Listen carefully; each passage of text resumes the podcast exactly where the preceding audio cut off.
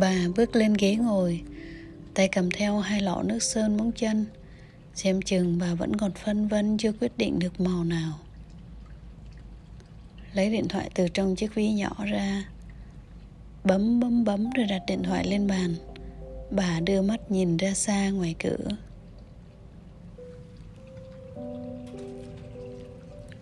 Vài giây sau, Bà nhìn tôi, reo vui lên rằng Ồ, tôi sẽ chọn màu hồng này để sơn lên chân. Chồng tôi bảo màu hồng này sẽ làm tôi trẻ hơn. Khuôn mặt bà người người hạnh phúc.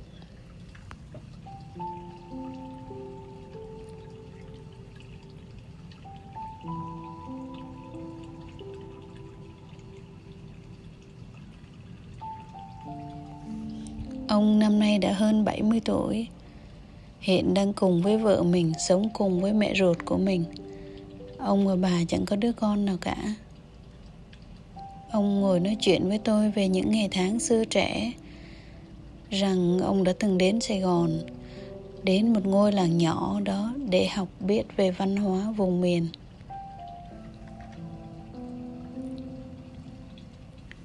Rồi ông kể về quãng thời gian sống ở Tokyo. Ông rất thích văn hóa của người Nhật là sống cùng với nhau trong một gia đình lớn.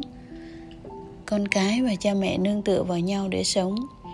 Vui vầy mà chẳng cần đến một viện dưỡng lão hay nhà hưu dưỡng nào cả. Đó cũng là lý do mà cho đến bây giờ, Hai vợ chồng ông vẫn còn sống chung với mẹ ruột của ông. Bà năm nay đã hơn 90 tuổi, chăm sóc chung nhau qua ngày tháng tuổi già. Ông bảo nhiều khi cũng khó lắm. Vì người già họ luôn cho rằng họ làm như thế là đúng. Nhưng sự thật lại là không phải như thế.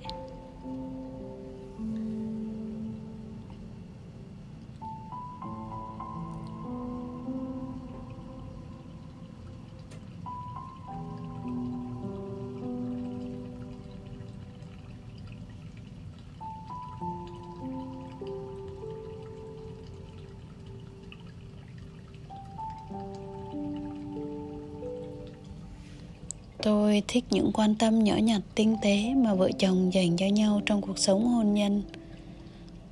Tôi luôn cảm phục những người sống hòa hợp và dành trọn vẹn tình yêu thương cho cha mẹ mình, bất chấp những thay đổi khi tuổi già đến. Cuộc sống này có duyên mới đến và ở bên nhau, để duy trì một mối quan hệ lâu dài. Trước hết phải là những người bạn bao dung của nhau bao dung để chấp nhận những khác biệt. Bao dung để uốn mình theo những gồ ghề mà đối phương có. Bao dung để mở lòng và ở lại với nhau.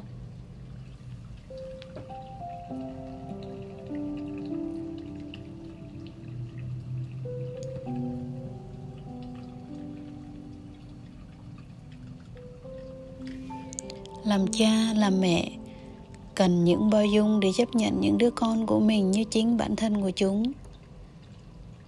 Làm con cái, xin hãy bao dung để đón nhận những thay đổi tâm tính theo thời gian của cha mẹ. Mỗi người chỉ có được một lần sống. Xin hãy sống thật bao dung với nhau.